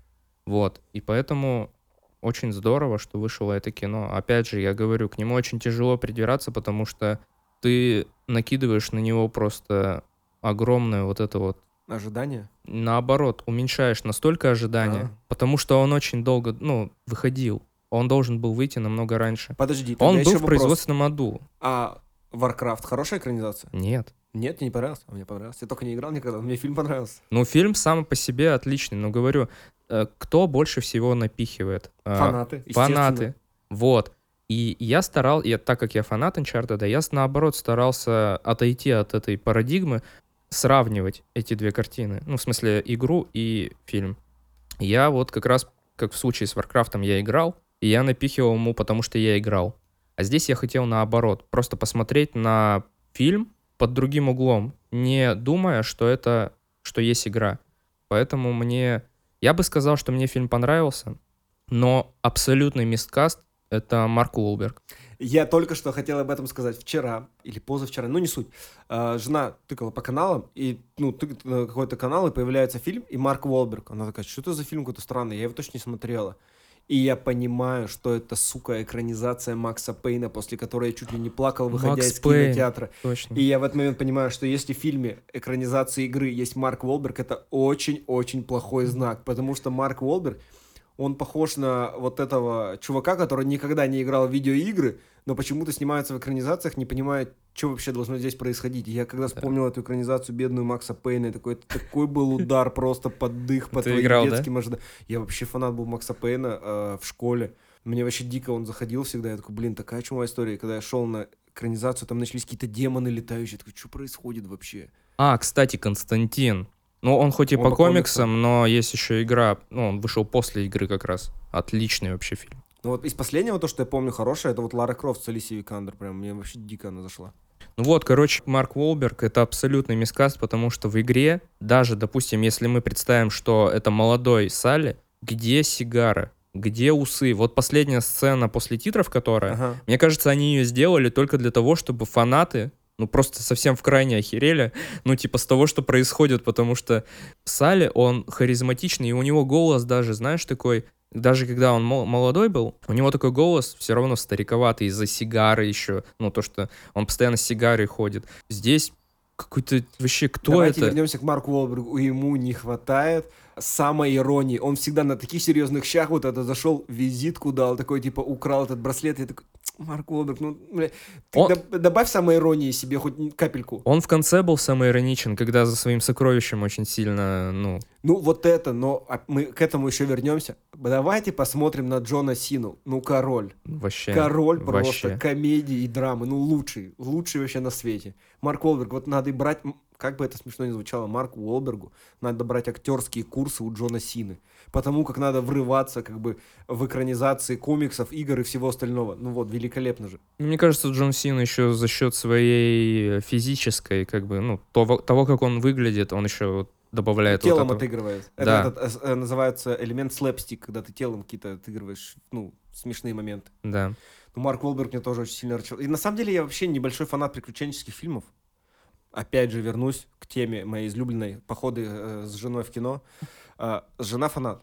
Она вышла вообще супер довольная. Она не в курсе Uncharted, она тоже играет э, ну, в какие-то видеоигры, но меньше. Но она вообще, она сказала, отличный фильм, мне все понравилось, смешно, прикольно, классные сцены, какие-то штуки. Она говорит, типа, мне все супер. Угу. Я такой, ну, блин, типа хз, потому что я не большой фанат таких фильмов, там из них может отличаться только там Индиана Джонс, ну, потому что он идеально как бы скроен. Да. А, вот история как раз Uncharted мне вообще что-то не зашла. То есть, и Том Холланд, он как будто вот Том Холланд. И я, я все время ждал, да. когда он там в баре, я такой, ну вот только костюма паука не хватает. Да, знаешь, там, бросил бутылку да, и паутиной притянул. Да, да, да, да. То есть вот он вот этот милый сосед, вот как его назвали, вот он такой же, типа, такой, а, милый, тут, типа, девочку облапошил, вот эту историю какую-то рассказал, тут шик-шик, типа, какие-то трюки с бутылкой делает, тут он на фонарях повис на аукционе, такой, ну, типа, том Холланд, ну ты чё? Мне кажется... Обязательно сцена без майки для Тома Холланда. Это как будто уже сейчас в контракте прописано, да, обязательно должно Пресс быть. покачать. Да, пресс покачать. И абсолютно безликий злодей, которого играл Антонио Бандерас. Зачем он здесь был? Смотри. У вас как будто денег было лишних, и вы такие, «А давайте позовем кого-то знаменитого, заплатим ему, но он сыграет абсолютно безликую роль. В серии Uncharted все абсолютно злодеи очень харизматичные, очень крутые антагонисты в серии игр. Здесь я просто охерел. Он, он как был как будто его и не было, знаешь. Вот он пропал в один момент, ну там, не будем Он какие-то поступки делал, мне казалось, вообще неадекватные. Короче, по поводу... Там у него охранник был смешнее, шотландец, который говорил, да, да, да. и всех веселил. Причем даже в дубляже. Да, да. Ни хрена непонятно, что он говорит. По поводу Тома Холланда хочется сказать, что мне кажется, мне кажется, что как бы он не пытался, он все равно, ну, я согласен, находится в рабстве своего образа. А он похож вообще на Натана Дрейка компьютерного? Он не похож- а игрового. Он похож на Натана Дрейка четвертой части, там, где он молодой. Мгм. Причем в фильме есть сцена, где Натан Дрейк молодой со своим братом. Мгм. И причем вот этот пацан, который в фильме играет молодого Натана Дрейка, он очень похож на молодого Натана Дрейка в игре.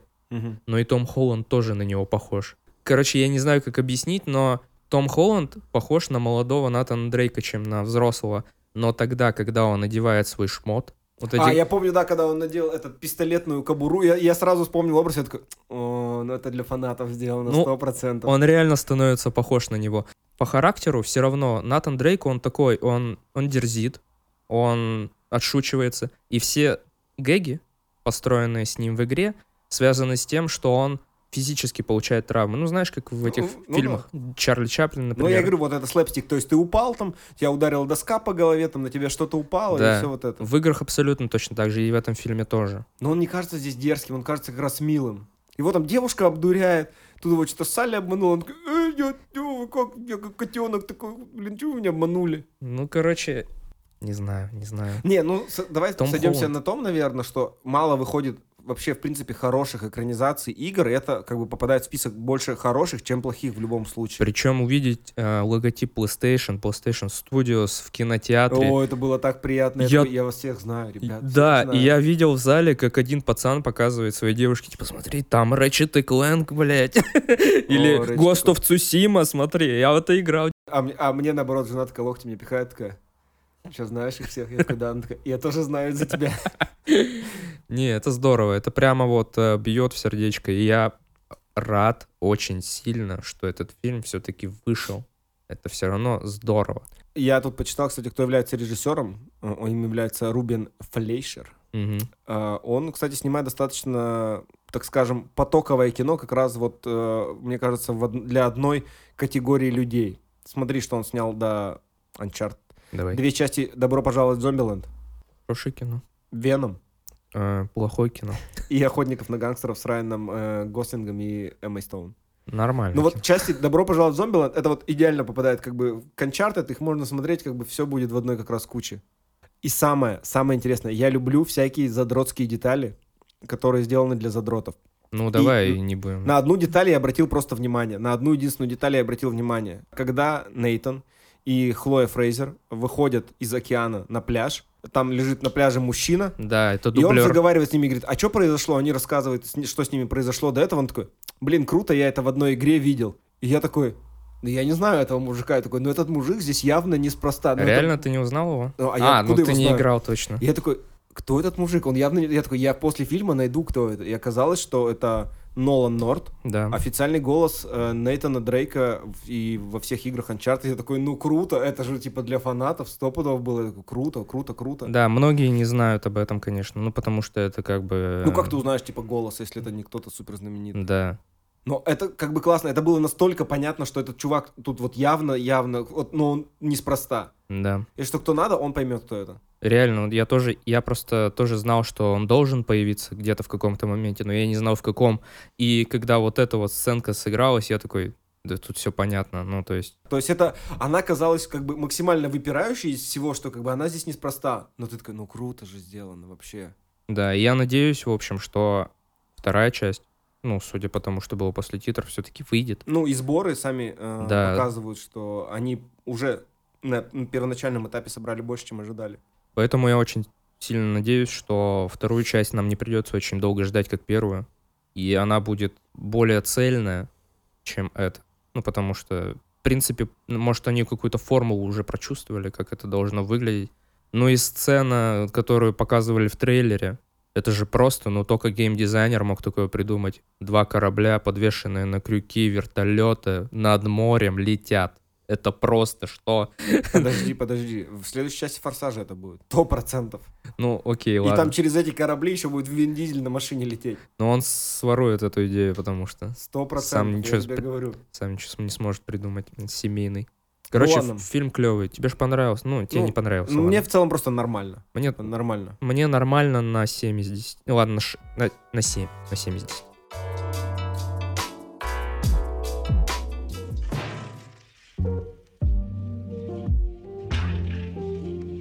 Ну ладно, давай переходить к нашему предпоследнему номеру э, списка. Так скажем, маленькая авторская работа студии А24, и называется она «C'mon, c'mon». В фильме рассказывается история Джонни, которого играет Хоакин Феникс. Э, он радиожурналист, путешествующий по стране со своими партнерами-продюсерами и берущий интервью у детей об их жизни и мыслях о будущем. Находясь э, в Детройте, он звонит своей сестре Вив, которую играет Габи Хоффман. Многие ее могут знать по сериалу «Девочки». И с которой они не разговаривали уже год после смерти матери, и которая просит его приехать в Лос-Анджелес и побыть немного с ее девятилетним сыном Джесси, поскольку ей нужно э, ухаживать э, за мужем в другом штате, у которого психическое заболевание. Он соглашается помочь ей все-таки, быстро очень достаточно налаживает с Джесси какую-то такую ментальную связь, Мгм. несмотря на его непростой характер, и они отправляются в совместное путешествие, продолжать э, записывать мысли детей, и Джесси всячески помогает Джонни в этом путешествии. Александр, как тебе картина? Плакал? Ар- артхаусненько. Нет, я, кстати, не плакал. Я на самом деле очень сильно сомневался вообще в том, что я вижу на своем экране. Потому Из-за что... Хоакина Феникса? Нет, из-за таких умных детей. По-моему, таких умных детей не бывает, которые так четко формулируют свои мысли, которые настолько осознанные. Может быть, я в России просто такое не встречал никогда. Но, блин, ну ты смотришь на них, это реально взрослые люди с взрослыми мыслями. И я знаю, что такая передача на самом деле существует, а, что в этом фильме даже снимаются люди, которые эту передачу на самом деле записывали. Вот, по-моему, это друзья Хакина Феникса, которые, вот, помнишь, он приезжает куда-то в Нью-Йорк, вот там парень с девушкой, по-моему, они это и записывают. Ну, фильм хороший, фильм, ну, пацан бесил, капец. Пацан бесил меня вообще просто на протяжении всего фильма. Как он уходил от Хакина Феникса, убегал от него. В туалете запирался. в туалете запирался, ну ты паскуда мелкий, ну вот Дети — это счастье. дети это счастье. Не знаю, у меня он негативные эмоции вызывал вообще весь фильм. Знаешь, что я о чем вообще подумал, пока смотрел этот фильм? Что, наверное, это самая добрая роль Хоакина Феникса за долгое время. Я начина- начал вспоминать, когда он последний раз играл какого-то такого доброго персонажа. Я вспомнил э, фильм «Она», который вышел в 2013 году. Потому что после этого Хоакин Феникс то Иисуса играл, то Джокера, то еще кого-то. И как бы... А вот здесь он как будто, ну, такой добрый. Ты так смотришь, Хоакин, ты че вообще? Да. Ты такой классный, за тобой так приятно наблюдать на экране, ты настолько хорош, типа, почему ты так часто плохих-то играешь? Потому что у него очень хорошо получается играть ну, плохих. да, да, да, и... А в блин, этом фильме «Визит», ой, не «Визит», а он тоже у Шьямалана, ты помнишь? Фильм, где инопланетяне, тоже у Знаки. Шьямалана, «Знаки». Ну, это капец давно было. Он же хороший. Самое начало нулевых. Я просто пытался вспомнить один из самых последних, типа, до А. C'mon C'mon, и вот вспомнил только одна, которая была в 2013 году. Понимаю. Я на самом деле не знаю, как этот фильм анализировать. А я нашел, кстати, хорошую фразу для анализа э, на а, агрегаторе рецензий э, Rotten Tomatoes. Так, Э. ну-ка, за- за- запули. ее выдали критики. Они сказали, что сладкая химия между Хоакином Фениксом и Вуди Норманом дополняется чуткой работой э, сценариста и режиссера а, Майка Милса, помогая «C'mon, c'mon» выйти за рамки знакомых нам уже атрибутов. Вот их химия была вообще какая-то сумасшедшая. То есть за ними было очень приятно наблюдать, хотя мальчик действительно вызывал порой не самые положительные чувства из-за его иррациональных поступков часто. Да, но, опять же, вот мы, когда обсуждали Дель Торо и фильм «Хребет дьявола», там, где играют дети, и что я сказал, что я очень сильно верю фильму. Если всему- дети играют хорошо. Если дети играют хорошо, и в этом фильме, то пацан играет отлично говнюка. Как э, играл отлично Джоффри Баратеона. Да, да, Актер. да. Только, ну нет, все равно немножко другие, конечно. Того... Ну нет, то есть он там тоже настолько хорош был, как бы в сериале, что ты такой, ну ты, конечно, ты что за человек такой вообще? Так не бывает. Ну, в принципе, очень прикольно посмотреть сериал, ой, фильм про подкаст. Вот, ну, по факту Ну они, да. они записывают подкаст. Я смотрел его вместе с Тимой, и Тима себе примерно так представлял работу саунд-дизайнера, когда пацан ходил по пляжу и Записывал записывал звуки. звуки. Да. Он говорит, вот я об этом мечтал, а не то, что я сейчас сижу и монтирую, все это ваше. Ваш этот дебильный подкаст про кино, где вы там сопите, хрипите и букву «Я» не выговариваете. Да, и мэкаете, и цокаете. Фильм ламповый, фильм хороший, у него есть какая-то мораль, да? Какая-то в конце, наверное, есть. Когда... Которую каждый сам решит, какая она. Да, ну там в конце просто они прямо так эмоционально еще в лесу начинают кричать. И я в этот момент как раз переживал очень серьезные, душевные. И Я- тоже хотел покричать. И без тоже очень хотел крикнуть. Фильм ламповый, фильм хороший, фильм не для всех. Ну, точно, да, не всем понравится, и не каждому зайдет, и он точно не подпивасный. Вообще не подпивасный. Тут надо думать. Тут надо иметь какой-то бэкграунд. Я покопался немножко в фильмографии режиссера э, Майка Милса. Он снял э, отличный фильм «Женщины 20 века» с Гретой Гервик и Эль Феннинг. Но помимо этого он снял короткометражный фильм «I'm Easy to Find». Так называется последний альбом группы National, э, Мгм. который мне очень нравится. И он сделал ви- а, визуализацию этого альбома, сняв о нем короткометражный 38-минутный фильм, а, в главной роли, выс- э, котором сыграла Алисия Викандер. Это как, это как мультик. Блин, мультик про подкаст, помнишь? Мультик про подкаст. Да, какой-то мультик, какой-то чувак нарисовал. Сюжетом для него стали как раз разговоры в подкасте. В прошлом или позапрошлом году выходил. Он еще от чуваков, которые Adventure Time рисовали. А, все, я понял, да, про Там- ко- космический, да, мультфильм, да. да, Там я какой-то чувак в шляпе еще, в такой Да, да, большой, да, да, да, длинный, я как понял. Незнайка. Ну, Ну, и я сразу вот вспомнил вот этот фильм а, I'm Easy to Find, и я подумал, как там прекрасно играла Викандер вообще, поэтому, если кто-то вдруг не видел и не знает группу National, то я очень советовал бы посмотреть вообще чудесный просто фильм, и чудесная в нем Алисия Викандер и музыка группы National. Это вот так, под- подытоживая историю про эту картину и про и ее режиссера Майка Милса. Я просто смотрю сейчас на список номинантов, и тут есть c'mon, c'mon. Нет? Нигде нет. Мгм. Фильмы А24 же достаточно редко попадают э, в оскаровский шорт-лист. Мы можем вспомнить там только если там прочь. Прочь, Зеленый рыцарь. Нет? Нет. Нет. Ну, в основные номинации я имею в виду. Солнцестояние. Тоже не было в Не было? Блин, я вот не понимаю, почему. Ну, потому что фильмы ужасов считаются достаточно нишевыми, только в последнее время они завоевывают какую-то вот эту популярность из-за изменения парадигмы жанра в Да. пользу как бы не скримеров, а вот этого какой-то э, страха, который идет изнутри, как бы и создается в фильме э, атмосферой. И, конечно, ситуация со сценарием э, Джордана Пила и и его Оскаром изменила вообще всю эту игру, игру э, в этом жанре. Поэтому я думаю, это, конечно, может измениться, но не так быстро, как хотелось бы. Поскорее бы. Да, да, да, поскорее бы.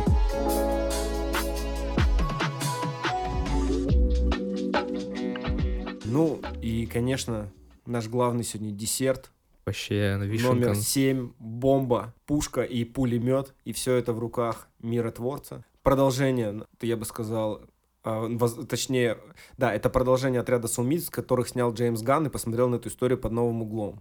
Отправившись от травм, полученных во время событий как раз отряда самоубийц, Кристофер Смит, который называет себя миротворцем, вынужден присоединиться к таинственному отряду секретных операций, и вместе с этим отрядом он должен выявить и уничтожить каких-то паразитических существ, похожих на бабочек, которые захватили человеческие тела по всему миру и пытаются что-то с этим организовать, пока что неизвестно что. Звучит как полный бред, конечно, вообще. На слух бабочки захватили тела, какая-то хрень. Э, Джон Сина в главной роли. Джеймс Ганн как шоураннер и как э, режиссер пяти из восьми эпизодов. Сериал выходил с января по февраль, вот закончился в середине февраля. Это, хочется сказать, ты смотрел вообще у Джеймса Гана его какие-то фильмы, кроме «Стражей Галактики» и «Отряда самоубийц»? А, видел «Гори-гори ясно»? Нет, «Слизень». нет. Вот и у него еще есть какой-то фильм, как называется, порно для взрослых или что-то. Ну, там с порно вообще никакой взаимосвязи, конечно, нет. Миротворец кажется вот его чистейшим продуктом. Вот это вот существо, которое появится в конце, это вот, оно как будто из слизня выпало вот прям туда, вот прям вот на Да. эту ферму оно выпало.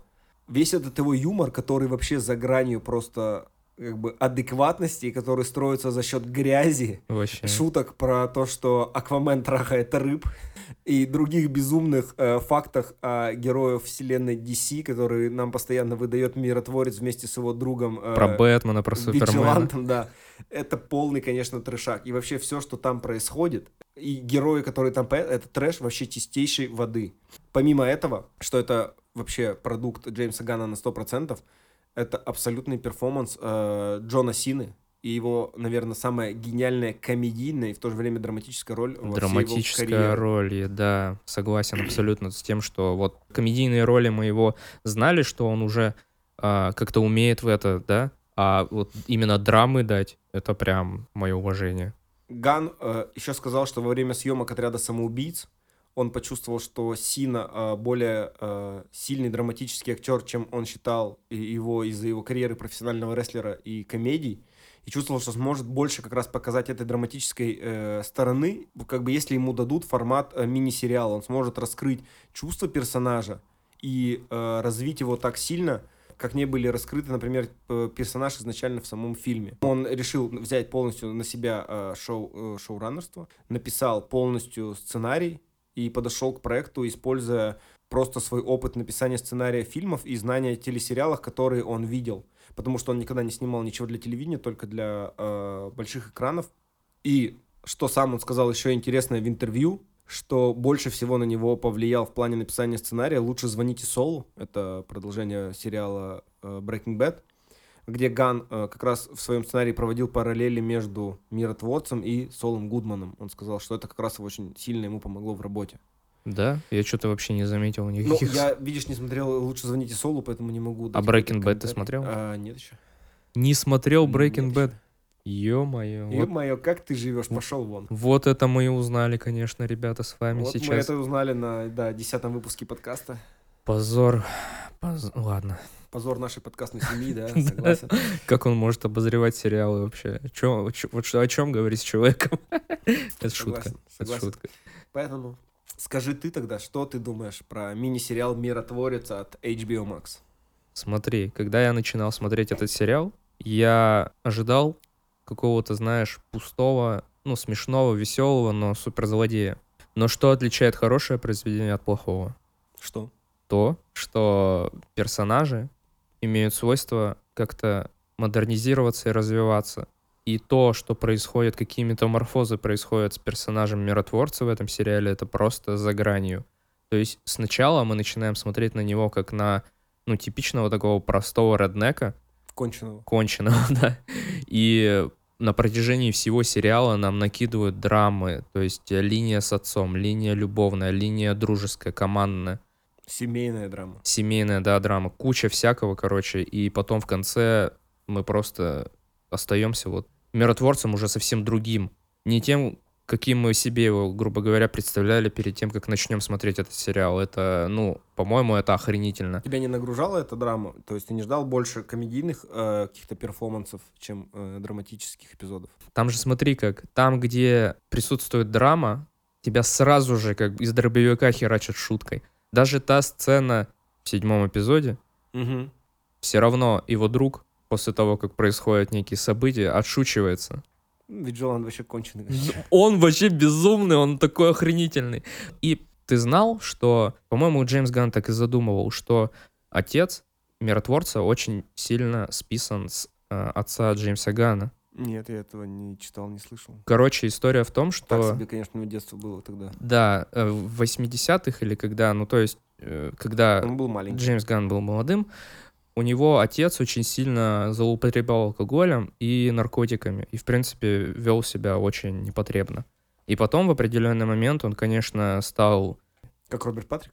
Белым драконом? Нет, наоборот. Он стал прилежным семьянином, образумился, даже стал выступать в э, поддержку ЛГБТ, Мгм. вот, завязался алкоголем с наркотиками, но все равно вот это вот эм, Воспоминания детские. Да, воспоминания детские. А, еще он был э, расистом. Как и батя миротворца. Как и Роберт Патрик. Да, короче, сериал абсолютно безумный, веселый, драйвовый. Если бы я захотел вставить в него ложку, она бы стояла как э, в лучшей сметане, знаешь, вот такой плотной. Скажи мне, вот мы с тобой только что обсуждали до этого CGI в Бобби Фете. Орлуша. Вообще незаметно, что Вот он не незаметно, настоящий. что Орлуша CGI-ный. Не- Лучший друг миротворца, а- а- орел по прозвищу Орлуша. Нет, у меня вообще не вызывало никаких... э, Ну, Потому что, мне кажется, это главный как бы CGI-ный момент сериала, который мог броситься в глаза. Да. Он на самом деле выглядит, сам сериал, Не очень дорогим выглядит. не очень дорогим, да, выглядит бюджетненько. Вот. Но круто. Но- Бюджетненько, но круто. Ну да, но там, где должно быть нормально выглядеть, как бы прилив бабок туда и есть нормально. Последняя серия вот это вот, когда... Да. И, блин, экшен, насколько Джон Сина охренителен в экшене. То, как он махается, ну прям видно, что, по-моему, в первом эпизоде это было, где ну, когда он дрался, да, в квартире. Это было да, с сделано. проституткой. Блин, это охренительно вообще. И под эту песню. Короче, Кстати, очень... как раз раз мы заговорили про Да. этот момент, я на нем очень сильно просто а, остановился во время просмотра сериала и в целом как бы уже после сериала. Джеймс Ганн же очень заморочен с саундтреком, это мы все знаем благодаря как бы Стражам а, Галактики. И для сериала Ган сам выбрал все песни и вписал их в определенные моменты в сценарий. И выложил плейлист после выхода всех серий на Spotify. Я его послушал. Ну, блин, вообще. Вот эта песня из заставки, но об этом мы еще поговорим позже. И вообще Да. все в целом. Он выбрал, очень круто, что он выбрал э, hair metal. Не знаю, фанат этого жанра или нет. Нет. При том, что он выбрал не самые попсовые вообще композиции жанра. То есть он настолько глубоко закапывался, что доставал порой такие же штуки, допустим, как Тарантино умеет в своих фильмах, когда он покопался вроде в достаточно популярном жанре, но достает то, чего многие до этого не слышали. Джон Сина даже на этом делает акцент в сериале. Ну, в смысле, герой Да, они же постоянно. обсуждают какие-то песни, вот э, с Бородачом они Да. обсуждали, что, типа, откуда ты знаешь эту группу, типа, он такой, так я был на их концерте. Это клево, это прямо точечки такие, которые должны бить туда, куда надо. То есть- Да, да, и вот Ган говорил, что он пытался, как бы, чтобы аудитории это понравилось, попасть в какие-то их точки. И вот тут мы возвращаемся как раз к заставке, эта песня заставки, она идет первая в плейлисте, но это космос. Эту заставку ты не хочешь, э, не хочешь пропускать и не можешь забыть уже никогда в жизни ты ее не забудешь. Вообще сто Это одна из лучших заставок в сериалах. Хотя заставки сейчас мало как бы где выходят. И да. Мы с вами уже обсуждали заставки в прошлом выпуске. Ну, Не это- знаю, я, кстати, тут с тобой не соглашусь. Тебе не Я- понравилась заставка? Она мне понравилась, она очень оригинальная, очень клевая, но она очень длинная, поэтому я ее скипал. Ну, я вот ее в первой серии, честно, посмотрел. Еще в нескольких сериях я посмотрел, такой, ну, господи, это же великое. Ну, вот этот танец, при том, что Ган задумывал изначально этот танец максимально забавным, потому что он хотел сказать аудитории, что этот сериал будет отличаться от всех сериалов супергероев. Он сделает заставку такой, которой не было ни в одном супергеройском сериале. Он попросил постановщицу сначала одеть всех персонажей как в варите 70-х, потом они поняли, что это не работает, и вернулись обратно к 80-м и к хейр-металу, и заставили их танцевать как роботы из клипа Крафтверк. И они сказали, что это настолько было вообще дико и круто, и что все актеры смогли в этом э, сняться, что это было идеальным балансом между серьезностью и глупостью, которая есть в самом сериале, что заставка является как бы квинтэссенцией всего, что есть в сериале. Я согласен абсолютно. Очень сильное попадание.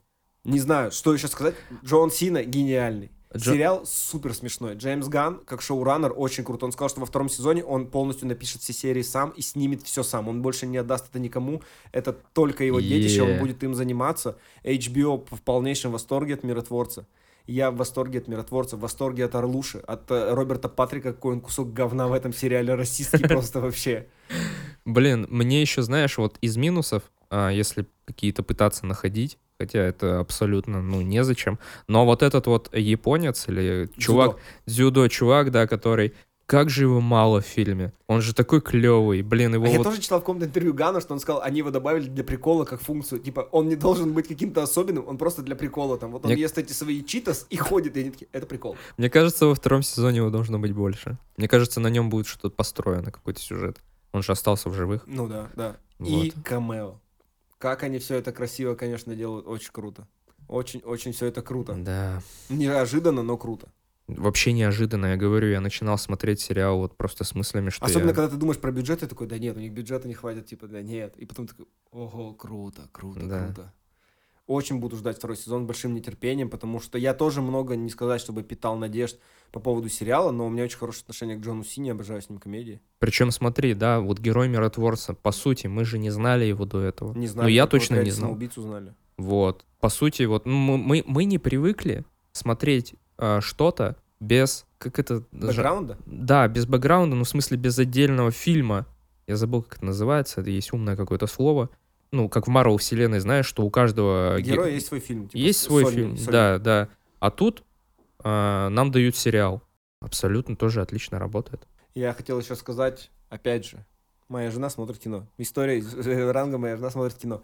Она перед Новым годом наткнулась э, по телеку. Я только э, как бы заходил домой и ви- открываю дверь и вижу, что начинаются как бы титры идут, и я понимаю, что это комедия с Джоной Синой, называется «Секса не будет». Я говорю, это кончился фильм или начинается? Она такая, да вот только начинается. Она говорит, ты смотрел его? А я смотрел э, без нее, потому что был в командировке. Я говорю, смотрел. Она говорит, ты что, нормальный фильм? Я говорю, это истерика. Это просто истерика. Она Это такая, где на курорте что-то там нет, да, нет, происходит? на курорте это другое. Это он выходил в том году. А Да. «Секс не будет» выходил несколько лет назад. Он прошел в, кино- в кинотеатрах абсолютно тихо, его никто не заметил. Это комедия, как трое родителей отпускают своих дочерей на выпускной и Мгм. хотят сделать так, чтобы у них на этом выпускном не было секса. И одного из родителей играет Джон Сина. А, я слышал что-то такое, да. И она в итоге ее посмотрела. Она так смеялась вообще. Она так сме- Она говорит, это просто одна из лучших комедий, которую я видела в последнее время. А их, ну, типа... В общем, кто не видел, один из лучших э, Да. комедийных образов Джона Сины в фильме «Секса не будет». Посмотреть, это истерика. Ну и полная. вообще, да, присмотритесь к этому персонажу, потому что Я буду за него топить вообще.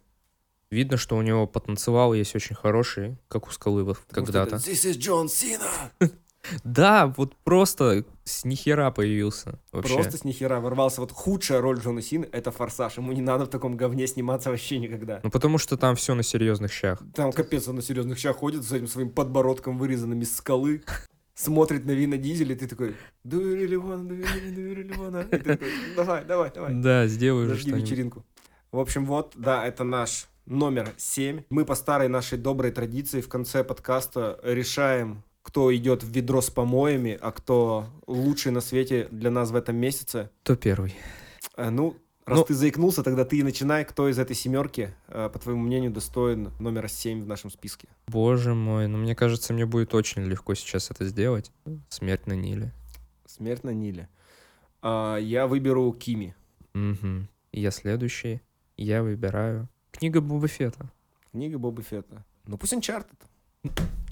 Не дам, чтобы тебя съели с говном, я заберу это на себя, пусть выпадет Uncharted. Нет, я не его хотел выбрать. Я хотел выбрать параллель- параллельные матери, А. я его сейчас... А, нет, я c'mon c'mon выбираю. Ну, тогда у меня остается выбор-то невелик. Да. А, параллельные матери. И первое место. Единственный неповторимый Джон Сина, Джеймс Ган и их детище сериал «Миротворец». э, наш любимчик в этом месяце, наш главный фаворит и наш приз зрительских симпатий. Блин, а что, как тебе идея ставить на обложку подкаста как раз то, что мы выбираем в конце в итоге самым Я лучшим? считаю, это отличная идея. Джон Сина должен быть там. А в следующий раз, когда мы выберем кого-нибудь другого не очень хорошего, я скажу, давайте, ну нафиг, не будем и придерживаться, мне не понравилось. Да, да, потому что в прошлом месяце мы решили, что лучший фильм это «Нежный бар», но на обложку попал э, более хайповый. Да, Хайповый? хайповый. хайповый крик, да. Но Ну в этот раз точно наши сердца, наша обложка будет отдана Джону Сине. Но если будешь рисовать на ней голубя, не забудь, он должен смотреть вниз. Да, это я знаю. На самом деле, я почему еще хотел оправдать э, вот эту историю с криком? Я не смог найти обложки Temple Bar вообще. Ну, это тяжело, да, кадров очень мало с ним вообще в сети. И мы вчера с друзьями были, ну, встречались с друзьями, в общем, не суть. И обсуждали, у нас у друга дома есть домашний телефон. Мы такие, нахрен тебе домашний телефон? Он такой, ну вот, я его давно когда-то купил в Риме, вот привез, он у меня стоит. Не что он-? Он такой работает, он такой, ну, как бы работает, ну, типа, никто на него не звонит, и мне некуда звонить. И мы вспомнили про крик, про последний особенно, что какого черта ей звонили на домашний телефон, там в какой-то момент же ей звонили. То у нее был сотовый, но там еще был домашний, мы такие, у кого вообще есть домашний? У моих родителей. Им, им звонит хоть кто-то? Дедушке периодически кто-то звонит, чтобы продать что-то. Ну, короче, э, домашний телефон существует, я не знаю для чего. Вот не знаю сейчас для чего непонятно. Ну, в общем, вот на такой беседе про домашний телефон мы будем завершать наш десятый выпуск, наш февральский выпуск. Поэтому я надеюсь, что услышимся уже в следующем месяце. Там как раз пройдет Оскар, будет что обсудить. Да, Э, надеюсь. Возможно, да. Посвятим этому чуть больше времени, чем хотелось бы. Поэтому всем, э, всем здоровья и удачи. Пока-пока. Всем счастливо, пока.